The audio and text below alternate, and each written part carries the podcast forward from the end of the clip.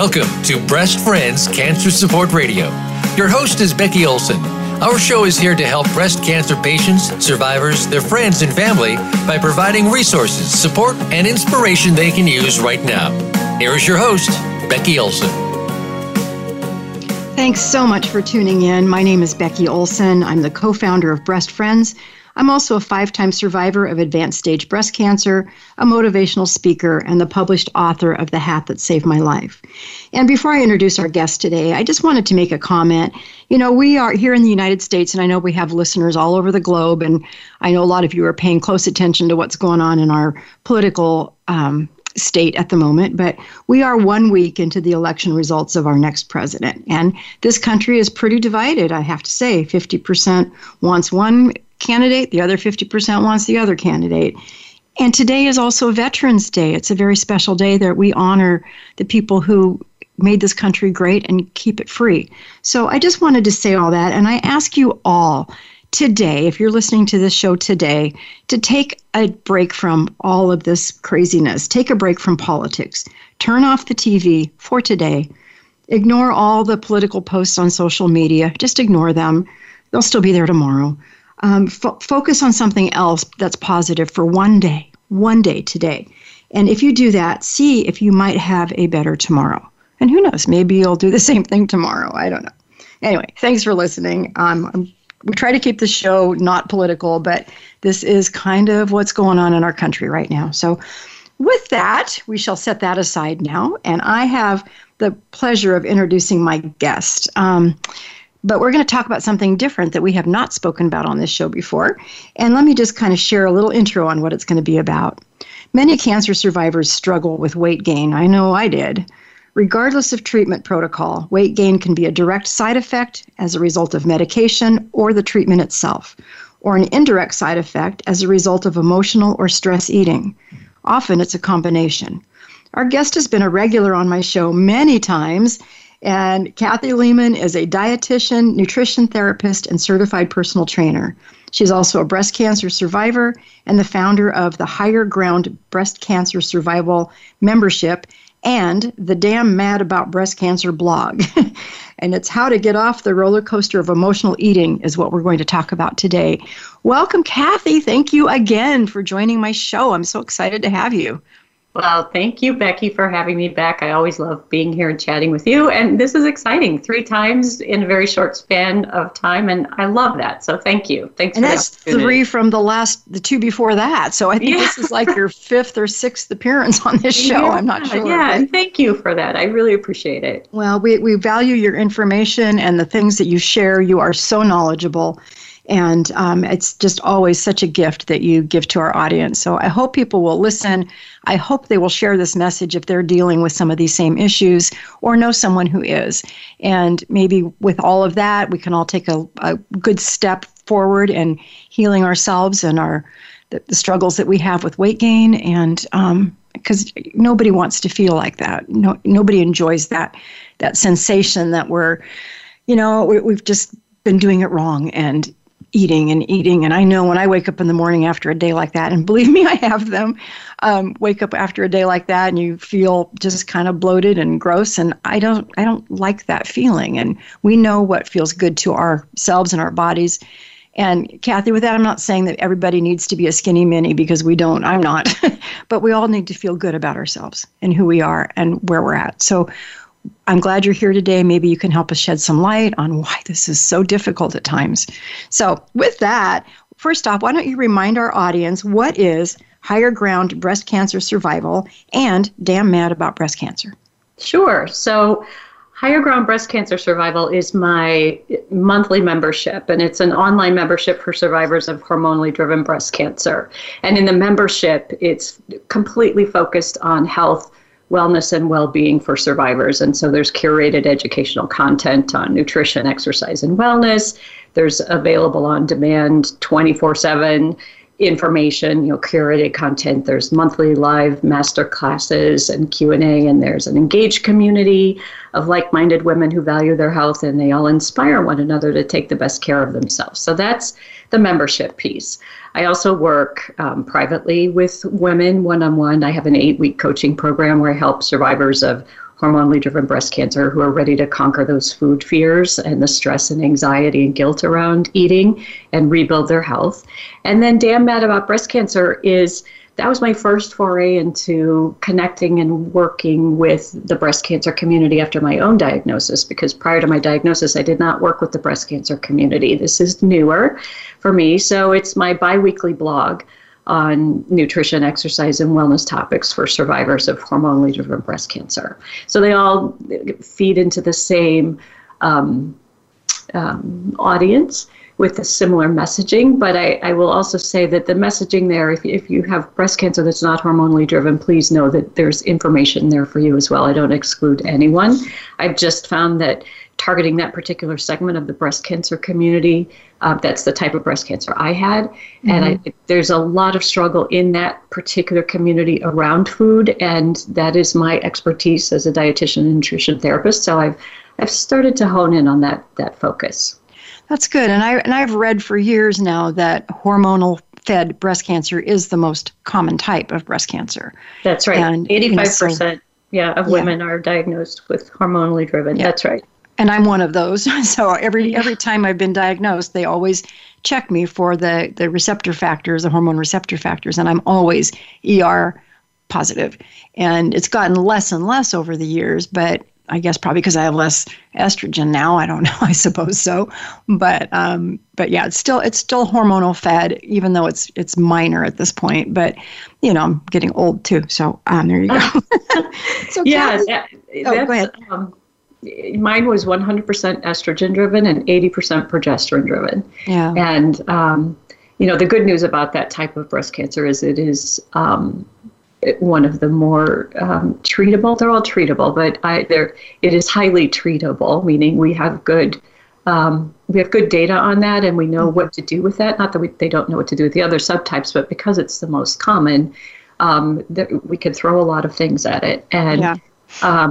But I also find, you know, in my work, as I was saying, is because of that hormonal piece and the connection with food and hormones and misunderstanding about all of that and misinformation, um, it's a really common challenge in the community uh, that subtype around you know just food fears and anxiety. Right. You and I talked about nutrition myths the last time I was on, mm, and we did true. touch on one of those hormonally driven issues. So yeah, yeah, that's true. We talked about soy, didn't we? I yeah, remember that. So yeah, listeners, go back and listen to that. Go just go back and go to our our uh, host page on Voice America.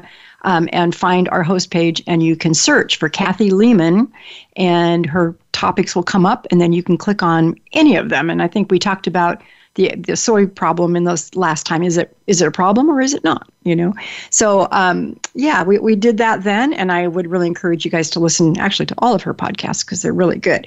Um, so Kathy, I just just to kind of complete the circle with this you know er positive is the most common type of cancer which breast cancer which is why they know so much about it they've invested the most research in it because it impacts the most people a second type of, of breast cancer is HER2 positive, which means it doesn't feed on, on estrogen, it feeds on a protein. And that protein, for a long time, they didn't have any kind of treatment for it because they didn't know what to do. And then I think it was Genentech came out with a drug called Herceptin a few years ago, and they've had tremendous success with that. And now it's it, where it was really considered a curse to have that kind. Now it's they've got a they've got a pretty good solution for it.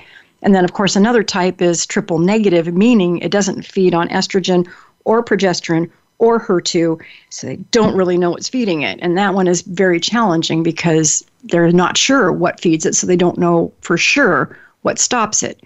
But they do throw a lot of different things at it and they find something that works and that's always the goal and i know a lot of people who've had triple negative breast cancer who are thriving and doing well so there's there's no um, now, let me rephrase that. There is light at the end of this tunnel, and there's a lot of hope in all of this disease factor. So just hang in there. And um, so, but there are things we can do and to kind of set some of this aside. So, Kathy, let's talk about what is emotional eating. Yes, let's talk about that. One of my favorite topics. Um, So, emotional eating is using food as a way to cope with difficult situations or circumstances or feelings. And it's really a way to distract or to comfort or to avoid what's going on. And, you know, health, financial, relationship, work, or professional challenges, those are all areas where emotional eating can be used to cope with the challenges and stresses that come with all of those things. And, you know, if someone's unsure about whether they're struggling with emotional eating or if they're unsure about what it is, I have five ways to tell if you're eating emotionally. So Ooh. let me know if you'd like to talk yes. about yes. I'm going to okay. write them down too. Okay. Talking, so you hear my okay. paper shuffling, that's why, because I'm writing. Get your pen and paper. Okay, all so right. all right. So here are five ways to tell if you're someone who is, um, after hearing that description, that piqued your interest, and you're like, hmm, maybe maybe there's something to that for me. Let's see.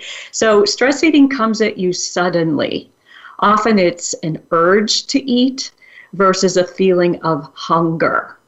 And there's a very distinct difference between those two. True physiological hunger comes on gradually. So this is, you know, your last meal or the last time you've eaten, it's digested, it's metabolized, and it's used for fuel. And your your blood sugar levels drop and other physiological indicators remind you it's time to eat. But stress eating is all of a sudden, you know, you're watching TV or you're working or whatever it is, and all of a sudden you feel like you need a cookie. That's not true physiological hunger. So it's a sudden onset. Okay. Number two, stress eating sends you searching, sometimes frantically, um, for a particular food to eat. And it's rarely a big pile of fruits and veggies, I can tell you that. Um, I can tell true, you that too. yeah, right. True hunger sends you searching for anything, like even a, an apple will do. It will satisfy your appetite and it will alleviate the sensation of hunger. But stress eating, again, you're looking for something particular. Again, let's I don't mean to pick on cookies because I love them myself, but maybe you're looking for a, a cookie. You're ravaging the pantry saying, I know there's one more in here when there's plenty of fresh fruit and vegetables sitting right there on the counter. That's not of interest to you. Number three, stress eating drives you to eat without thinking, such as you look down at an empty ice cream carton, but you don't, you don't remember finishing it, um, or an empty bag of potato chips. You're like, what? Oh, I'm at the bottom. Who I didn't even realize, and I just opened this bag before I sat down. So it, it's like that. You're not you're not tuned in. Number four, Stress eating sends you careening from one generally unhealthy food to the next, and you're eating large quantity uh, quantities of each without reaching that feeling of satisfaction. So you'll just maybe you'll finish the ice cream carton and then you go on to the potato chips and then you head for the cookies and you just can't seem to be satisfied regardless of the volume that you eat of anything. And then finally, stress eating weighs on your mind with feelings of guilt and shame and disgust or regret. Wow. You know, that that's so that's so true and so clear the way you just said that. And you know, I've had my moments of stress eating and I and I still do have those moments and and in fact, I, I had one last week. Um, I think I put on four pounds in one week. It's gone now, but you know, it's uh, yeah, I mean, I, I know how I, I can see myself at some time in my life in every one of these situations. And um, and it does weigh on your mind, you know, when you know you've had a bad day like that. And um, but once it's done, it's it's done. So so yeah, so wow. Okay. I've got all those down. Is there anything else about what is emotional eating? I mean, that's clearly a great way to look at it to know if that's what you're doing. And when I'm yeah. doing it, I'm not looking for an apple or an orange. I'm looking for for potato chips or honey nut Cheerios in a bowl or you know just yeah. something sweet. I'm looking for something sweet generally for me, but it varies I'm sure from person to person. Yeah, well that, that's a good point that you shared your um, own experience with what you're looking for when you're in that place. And it and what we see in the research is it's typically carbohydrate heavy, sugary, sometimes mm-hmm. fatty foods. Um, mm-hmm. and uh, and I keep going back to the fruits and vegetables, but those are such an obvious example that people can relate to. It's those foods are not high in any of those sugar right. or fat. or carbohydrate that you know like the processed carbohydrate um, and we can t- we'll talk about as we go on why that is but yeah that, that's definitely typically what people go for and and i would also point out you know that's emotional eating uh, uh in the emotional overeating there are also people and this is the camp that i live in is when you get stressed you don't eat.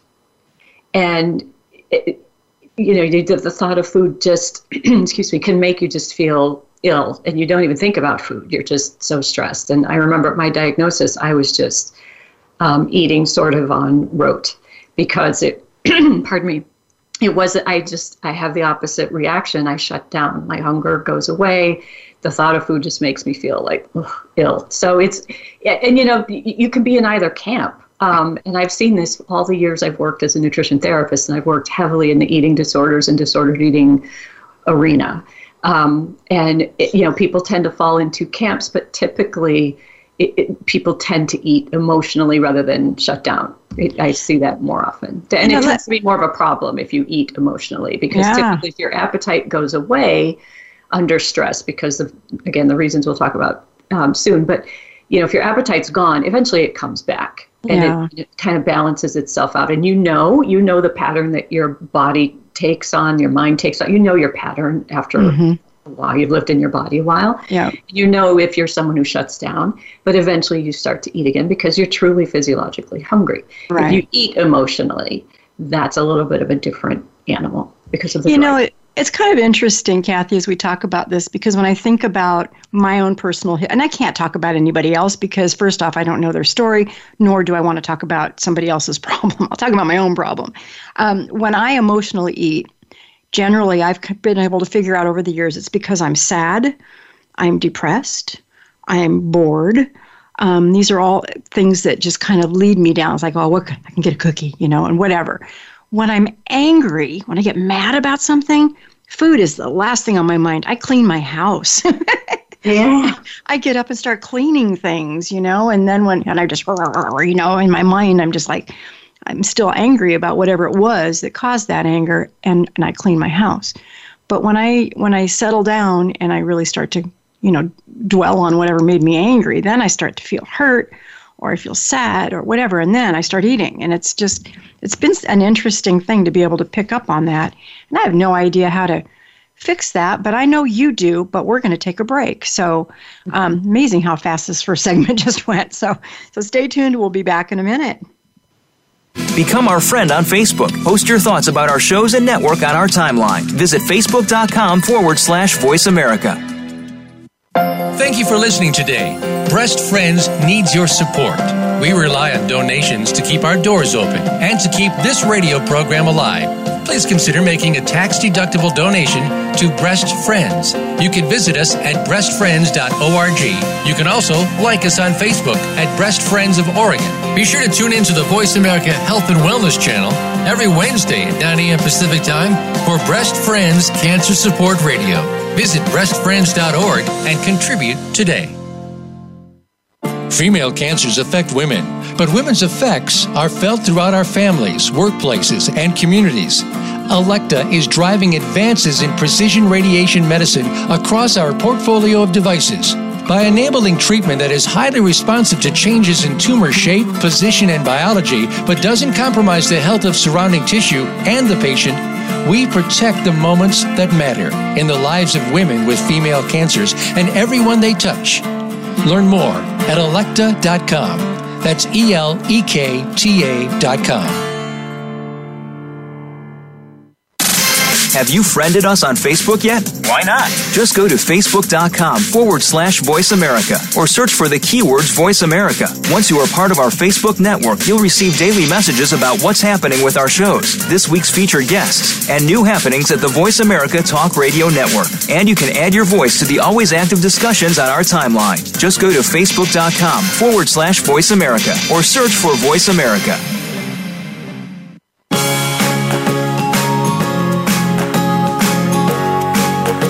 Tuned into Breast Friends Cancer Support Radio. To reach the program today, please call us at 1 866 472 5792. Again, that's 1 866 472 5792. You may also send an email to Becky at breastfriends.org. Now, back to the show. Welcome back to our program. As always, I'd like to just remind you of the four ways you can be involved in this program. First off, share the link to the new, to this program if you think that this subject would be interested, you know, interesting to a friend of yours. Forward it, share it with them. Um, you can donate to this program to keep it alive, and that is by texting BF Radio, stands for Breast Friends Radio, to 41444. You can join Breast Friends around the globe and introduce yourself to the group. It's a Facebook page and it's actually a group page, so you can comment, you can post your stuff, um, and then just tell us who you are, where you're from, what you like about a recent episode you listened to. But do try to keep it where we keep it very non-political, and please don't use it as a way to sell your merchandise to our audience. Use it as a tool to help people understand where you are in your journey and and maybe how how something helped you through this. Um, and then four, nominate yourself as a guest. You can reach email me at becky at breastfriends.org and let me know what it is that you'd like to talk about, whether it's a inspirational story or educational content. We look for both and um, always like to have keep our options open what the subject might be. So please do those things, consider that. And with that, welcome back to our show. Kathy, we were just talking about what is emotional eating, and you gave us five ways to tell if what we're doing is emotional eating. And I am so thankful you did that. It's very um, eye opening. And, you know, every one of these I can relate to. So I just haven't thought of them or put them down on a list this way. The only one that really sticks on my mind is because I do feel this is number five, that it weighs on your mind after you've done it. And yes, it does. so yeah, it's just maybe better not to start. So, with that, what's the cause of emotional eating? So I'll have another list for you. I have six causes, but before I get to that, uh, I want to okay. preface it by saying, you know, often people think. Well, I want to talk about what isn't emotional eating. So people often think it's a lack of self-control, and it's not that. If it were that, if it, you know, easy, if that were the case, there are ways to develop discipline around food that don't involve so much angst and stress and guilt and remorse. Um, but that's not typically what's going on. Generally, there's a trigger that kicks off what we call the emotional eating cycle. So imagine this. You explain, you, you, I think you have an idea of this in your head, but so imagine this. There's a circumstance that occurs or happens, however you want to say that, and it upsets you. Or in your instance, you're explaining to me, it makes you angry. So we'll come back to that. But so this circumstance happens, you get upset, and you default to your trusted coping mechanism and you feel an overwhelming urge to eat because that's your coping mechanism. So you eat to excess and then you feel guilty and powerless over food. So that emotional eating cycle is four stops along that cycle. The circumstance that happens, you get upset. Number two is you default to this coping mechanism of eating. And number three, you eat to excess. And then number four, you feel guilty and powerless. And that cycle continues. So, learning what individual triggers are for you is helpful in identifying and learning from those emotional eating cycles because usually what happens is someone gets stuck in that cycle and they're so they spend all their energy beating themselves up about being in the cycle in the first place that they neglect to step back step back and look at it just from a neutral position and say what the heck just happened? And what's going on and what can i do about it? So having said that there's not any one particular cause. There generally are six. There are others uh, but in for the interest of time i thought i'd choose the six that were most okay. um, people could connect to most easily. So you want to start with those? Yes Okay, so number one, it's a learned behavior. It being emotional eating or using food to soothe. So think about, you know, you have children of your own, and you know we were all children. So think about offering children food to not cry, or to behave, or to be patient. You know, using food as a reward or as bribery. I'm laughing. That's good, how I get my. Go get a cookie. That's how I get my dog to come home. Okay, Swayze, let's go home now and he'll pull on me like, no, I don't want to go home, and I'll offer him a cookie when we get home, and he'll go, oh, you know, up the stairs he goes. See, it works for my bad. Yeah, animals too. but animals don't have free reign to the kitchen, so you know it doesn't translate the same way. But so it's a learned behavior in that way, such as you know I just described.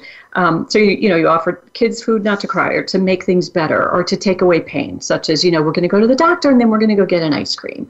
Yeah. Um, you know, or if you stop crying, mommy will give you a candy. So it, that is learned behavior. And the other type of learned behavior is it's modeled you know, emotional eating is modeled by parents. I've worked with a lot of kids with eating disorders and disordered eating behaviors and unhealthy relationships with food.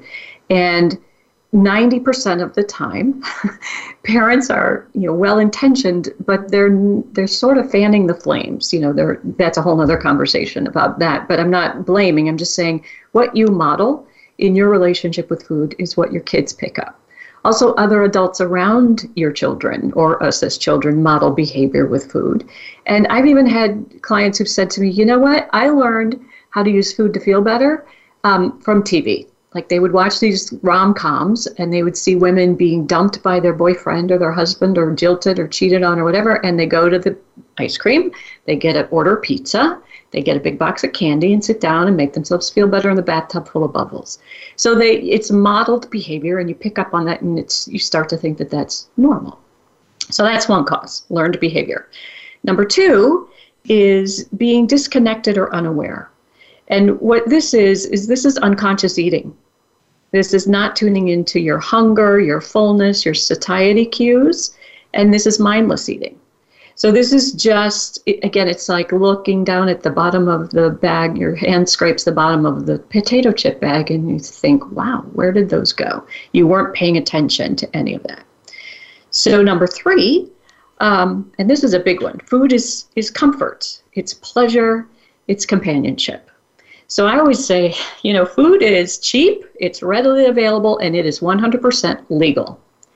And because of that, if you are someone who uses food to comfort yourself or for pleasure or companionship, it's so easily accessible that it's difficult to, and when you're being um, disconnected or unaware, it's difficult to separate those out. Um, food is very soothing. It's the one thing that never disappoints you, other than probably your animals, you know, dogs, but it, it never disappoints. It doesn't talk back to you, it doesn't challenge you sometimes it's the only thing you have to look forward to or not you specifically but it's the only thing that someone has to look forward to at the end of a day. Like i finished this day at work my job that i hate and i'm going to go home and i'm going to have that ice cream and cookie you know whatever that may be. And food is a very accommodating companion. So um, and you don't have to be if you hear that you may be thinking of someone who's single or alone and you don't have to be. You can be in a relationship and being alone. You can be um, you know, you can just always feel the need that you need a companionship of food. So it's comfort, pleasure, companionship. Number four, um, another cause, and this is again, this is huge. Um, there's an inability to tolerate uncomfortable or difficult feelings. So someone may be avoiding things that feel bad. And we learn that again at a very young age. It's not okay to be angry. It's not okay to be sad. And I'm going to just throw this out and let this fall where it may be, particularly for young girls, although I think this is changing. You know, when I was growing up, you know, you, you, would be quiet, you'd be nice, you don't cry, you just, you know, kind of disappear and don't get angry. And what do you do with those feelings? If you don't express them, if you squash them, they're going to come out somewhere. Okay. So you don't learn how to tolerate those uncomfortable or difficult feelings. And then food becomes the way that you learn to tolerate them because you distract yourself from those difficult feelings. And you also have an inability to sit in the suckiness. You know, you're just, mm-hmm. there are times when we just feel horrible. And it, some people are so uncomfortable, just impossible for them to sit and feel that discomfort. They need to distract. So, to your point, you mentioned anger as when you're angry, you clean your house. But then, after the anger sort of burns itself out, after you've cleaned enough toilets and you sit down and you're thinking, okay, I was angry, but I'm angry because I'm so hurt. And and it's not a conscious thinking th- thought. It's now I think I need comfort. I need to be soothed. And what does that for me? Ice cream. Right? So you're not you don't need soothing when you're angry. You need to get the anger out and do something with it. And that usually is action. Although people do eat when they're angry, but that tends to not be the norm. Um, so there's a distinction there. It's you don't really need comfort when you're angry. You don't want people, you know, saying, "Oh, I'm so sorry, you're angry." You're like, no, no, I, I'm angry and I have to get it out. So that's a clear distinction. And mm, then wow. number one, Right. And then number five, um, another big one, particularly in the breast cancer community, body negativity, shame, and hatred. You know, when you don't love your body, you are not compelled to take good care of it. And emotional eating, the act of emotional eating, is not honoring your body, it's actually punishing your body. And that body love and acceptance encourages self care and health supportive habits. But when all that's missing, you're kind of beating yourself up, you know. And you mentioned when you, um, you know, if you have a day where you've emotionally eaten and then you wake up the next day and you don't feel well and i'm going to talk about that too but you know that's that's that was punishment. It's trauma to your body actually if you think about it that way. Um, because it's like if you took your car to the gas station and you overfilled it with gas well you know there's your car only needs a certain amount of gas to run well is that going to make your car melt down no but it's going to spill gas all over the ground and you know so our bodies are the same way so when we overload them, um, you know, that doesn't feel good. And then finally, there is a physiological vulnerability. And this means when we are, I say when it's when we are too something, T O O, too something, too hungry, too tired, too overscheduled, too stressed. So what happens is our body's stress response is this very complex physiological cascade of hormones and neuropeptides and glucocorticoids, which are like cortisol, you've probably heard of that, and more. And there are associations and interactions between stress and these neurobiological adaptations and feeding behaviors with our stress rep- response circuit directly connected. And so you, when you have this cascade of hormones and neuropeptides and neurochemicals that trigger hunger and, and don't trigger the satisfaction or the fullness, this is helpful for women to hear because they put a lot of pressure on themselves to kind of white knuckle or willpower their way through emotional eating. Like, oh, if I were just better, if I could just be more, if I had more willpower. But learning there's a neurobiological connection can be a relief. Now, that's not an excuse to do that, it's just information that helps you have a broader understanding of what's going on. So, when you're over hungry, for example, there are changes in brain chemistry and hormones that reduce your ability to manage your impulses and to make good decisions. I mean, just it's like the hangry thing. Think about when you're hungry, do you start to act like a four year old? Like you just have no patience, you don't concentrate, you can't focus. So you're low on glucose, and this is your brain's preferred fuel. So your brain is essentially starved of its energy, which reduces your ability to control your emotions and your actions.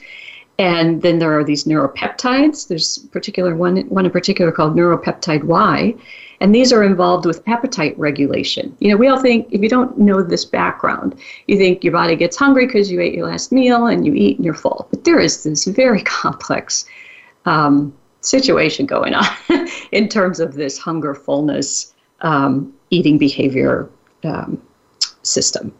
And so also, when you're overtired, a similar situation occurs. So, changes in brain chemistry and increased craving, craving for carbohydrates.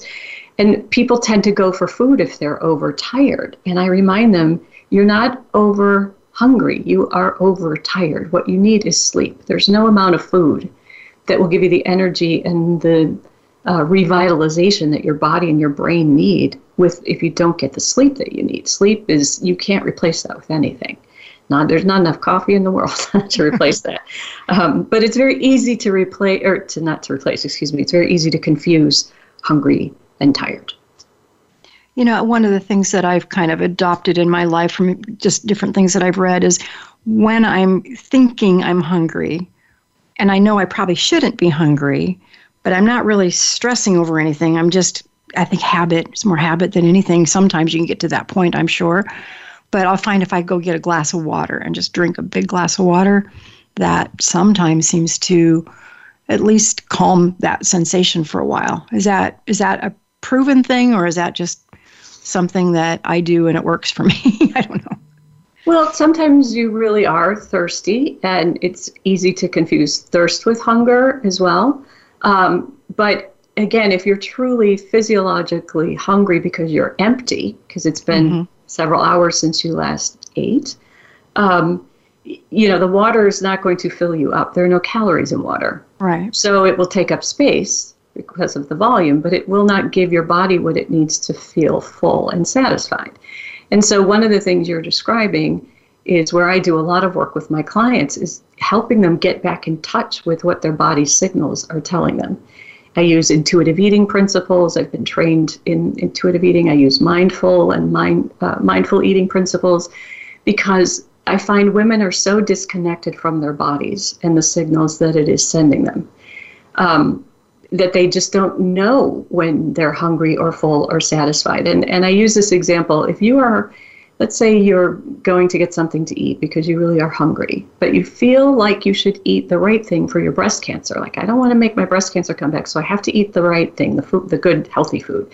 So you go for the carrots. And you eat a dump truckload full of carrots. You will be full but you will not be satisfied.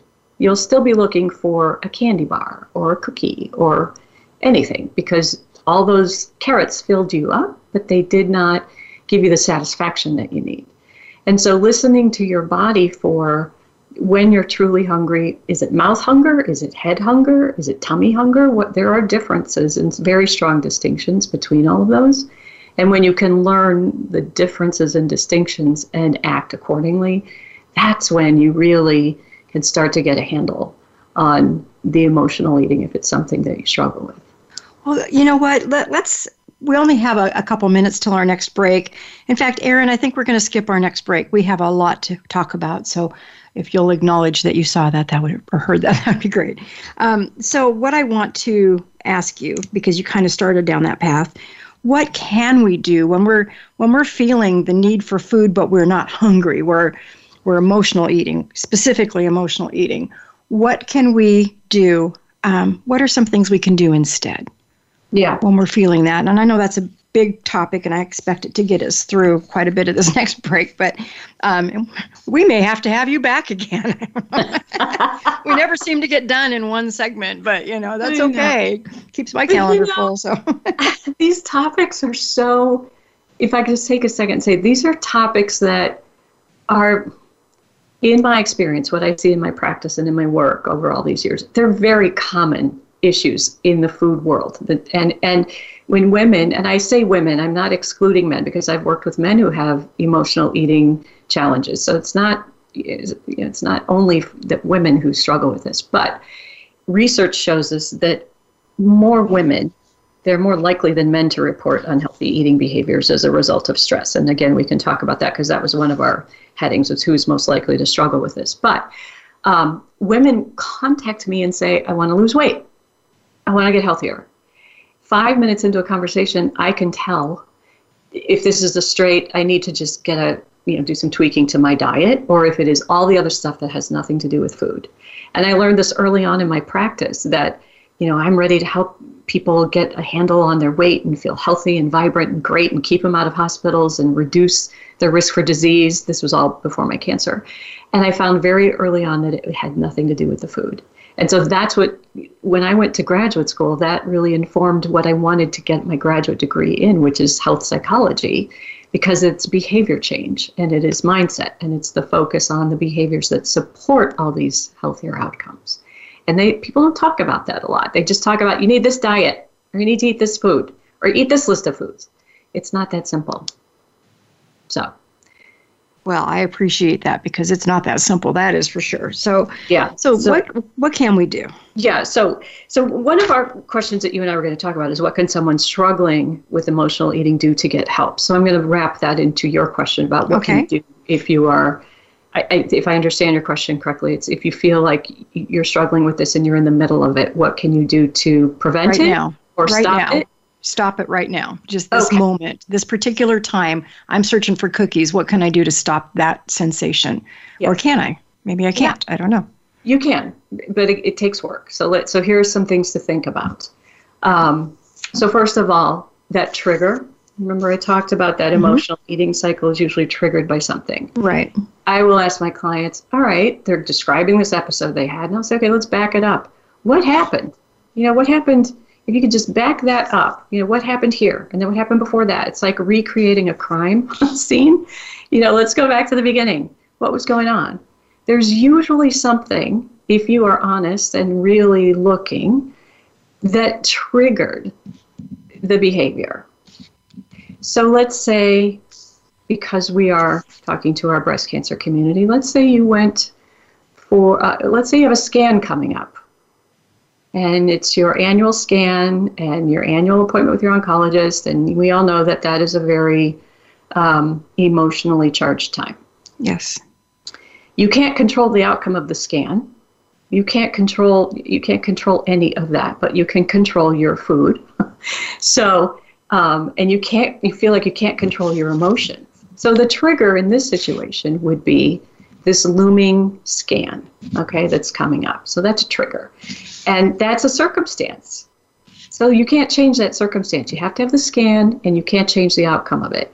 But your thoughts around that circumstance are what you can control if you don't dig deep and think, okay, I'm just going to, you know, it, it, could go either way. It could could be great outcome. It could be not a great outcome. I can't control it, but food is not going to help me control that or change the outcome.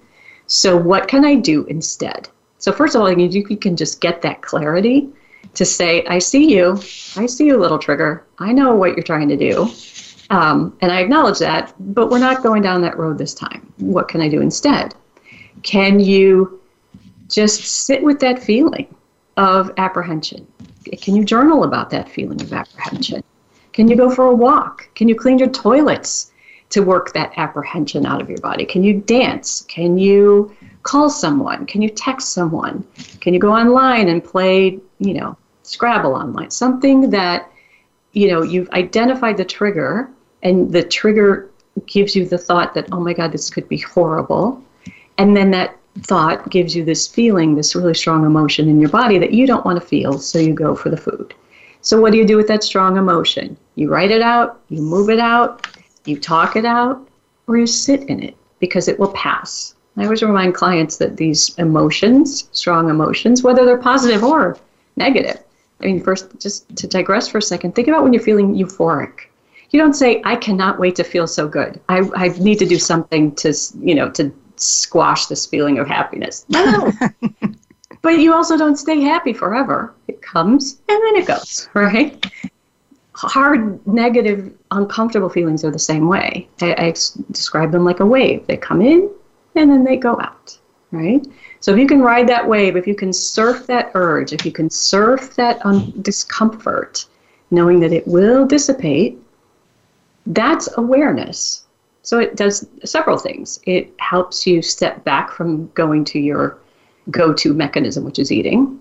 It increases your awareness of what's going on around you, meaning in your head, your thoughts, you know, your environment that triggered this circumstance that triggered this thought, that then triggered this emotion, that then triggered this action of eating. So the awareness is increased.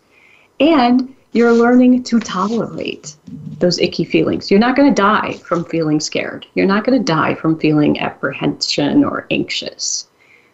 It will come and go. That's true. Right. That's very true. Mm-hmm. Yeah. I so can relate to that. yeah, yeah. Um, so that's in the moment. That's you know one thing. Um, I've seen some recommendations to journal your food. I'm not a fan of food journals because I, people lie on their food journals because they Which don't completely defeats the purpose, right? Yeah, I'm like, why bother? Use that energy for something else. You're yeah, going to lie to yourself. To your, that's right. You only lie yeah. to yourself. So yeah, calories will still show. Right. You know, I rather have people keep track of all you know the the great things they're eating. When i say that i mean you know people if you're if you're struggling with this emotional eating you keep having this conversation in your head about all the things you should not eat. Well i shouldn't eat cookies. I shouldn't bring them in the house. I shouldn't eat chocolate so i shouldn't bring it in the house. Oh but when you're feeling like that if you don't have them in the house you will go get some Yeah, I mean, unless you're in lockdown and you can't go. yeah, the stores are open though. yeah, you can order it on Amazon. Be there in 24 let me, hours. Let me ask you something for clarification on one of the um, after acknowledge your trigger and then you know take some different actions. One of them was to call someone. Are you suggesting we call someone and talk about what we're feeling right now, or just talk to somebody about something else entirely and get it out of your head? I mean, I, what do you mean by that? Uh, well, that's a great question. So either way, sometimes um, people who struggle with emotional eating, they have someone who gives them accountability. Like I used to have my clients text me when they were feeling challenged, like they were they felt this urge to eat, they felt this urge to, um, you know, just have a party with the pantry. And I would say, just send me a text. I'm not going to respond to you unless I feel like you're in danger and, and you need help, you know, 911 type of help. But sometimes just breaking that psych that thought cycle by um, pulling yourself out of the moment by connecting with someone else mm-hmm. can be helpful to you want to break break that cycle. And so it can be just texting someone who is an accountability partner.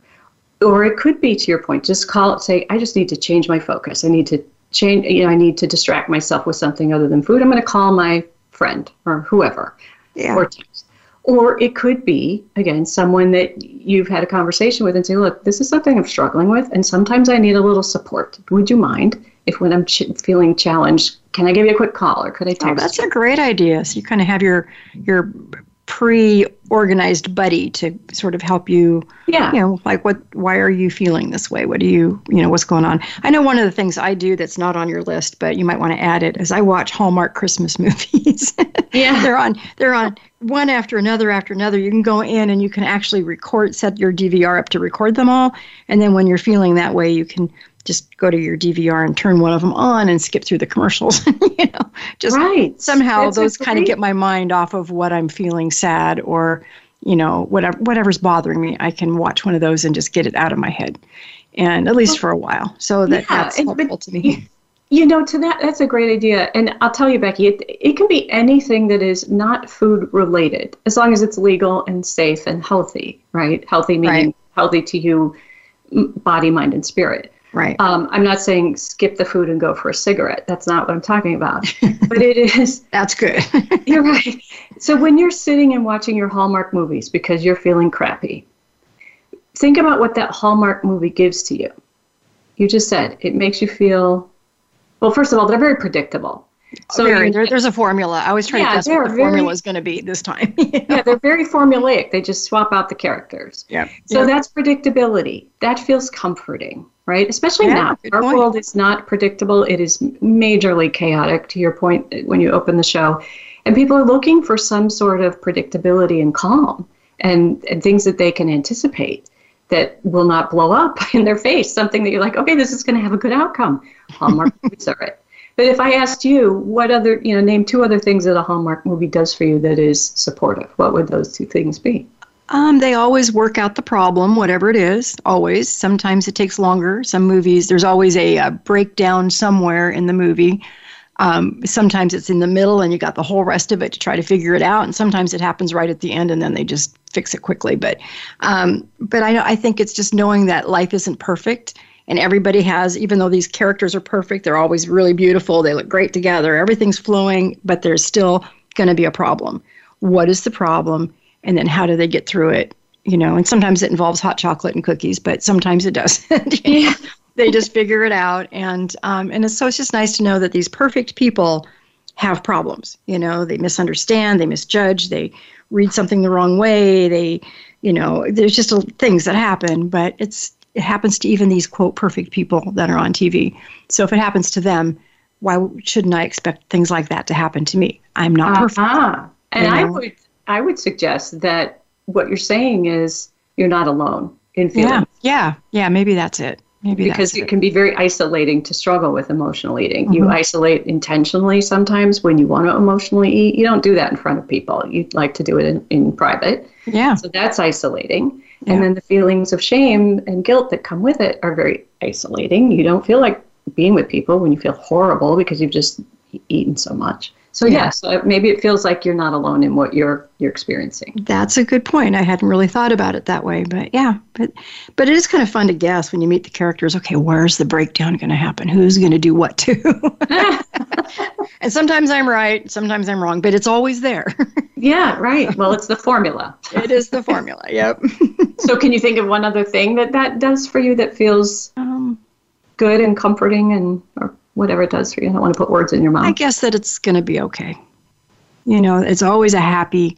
There's always a happy ending, um, which I know is not in, that's not real in life, but it feels good to think and and believe that there's going to be a happy ending. And and I know in real life we don't always have happy endings. You know, couples get divorced, people, you know, make mistakes. They're going to do something wrong. It's not always going to end well, but but in Hallmark movies, they always end well. so to me, that that gives me, I don't know, it gives me hope, I suppose. You know, and, and another show I really like is Monk. I watch Monk because um, I, I love all those episodes because he's so brilliant. But um, but I, I watch those sometimes too when I'm feeling that way. It's a whole different set of feelings, but it's a distraction you know and i think that's part of it is that it's just the distraction that you get for a period of time to get your mind off of whatever was bothering you and it gives you time to calm down. And maybe by the end of that time you're not feeling quite so um, negative or so bad about whatever was going on before you started watching the show. And that's on both of those. So i don't know if that i, I think time sometimes helps you know just to get past it all. But, yeah. Well you're kind of buying yourself time in a safe space. Yeah. You know you're creating an environment that is supportive of you being able to check out for a while. Mm-hmm yep. because that's really what it is when you emotionally eat. You're checking out. You know, you're you're feeding these these urges rather than dealing with.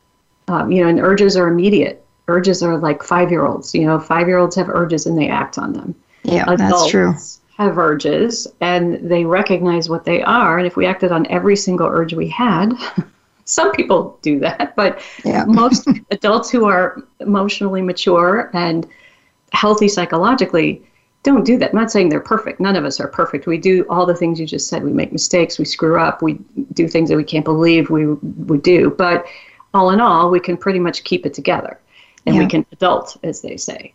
But those urges, when you are feeling something that's icky or uncomfortable, the urges are just to move that icky uncomfortableness out of the way and, and do something else. So you're creating an environment that's tolerable. So what you're doing with your movies and Monk is creating a tolerable environment. And I would suggest when you are in that moment, when that environment you've created is making you feel secure and warm and cozy and like everything's going to be okay, that's a good time to then sit and think, all right, what what happened? You know, what got me here in front of the Hallmark movie? Mm. What can I, you know, what was it that drove me to this? That trigger that drove this behavior? And what's it like not using the food? I mean, a Hallmark Channel movie can be a great way to manage feelings and process. You know, you're still ignoring, so there's yeah. more to be done after the movie's over.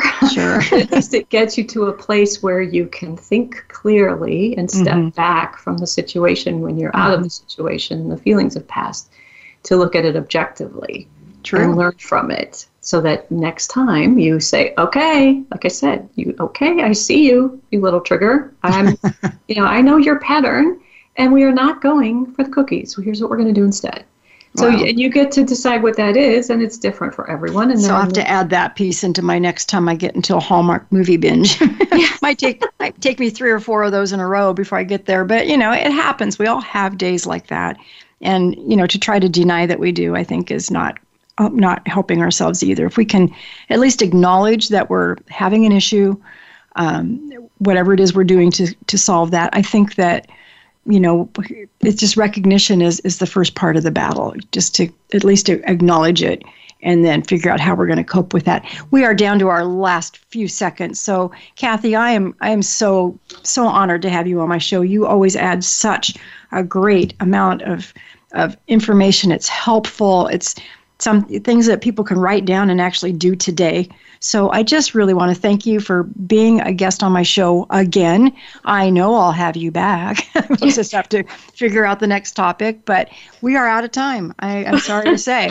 Um, but yeah, we didn't get through you. all of our, our yeah. topic. There's a lot more. So I know. So we might have to have you back here very soon. Um, let me ask you just real quickly, would you please give your web address to people so if they want to reach out to you, learn about more about your programs, um, how can they do that? Very oh, quickly. great. Sure. So the website's Cathy Leman, Cathy with a C, C A T H Y L E M A N. It's cathyleman.com. And I have a special gift for your listeners if they go to cathyleman.com forward slash gift. Okay. Find that there. So, yeah, awesome. very simple. CathyLeman.com. Thank you for well, having me. It's a you're pleasure. You're welcome. We will be back next week. Until then, remember there is always hope, and we are here to help you find it.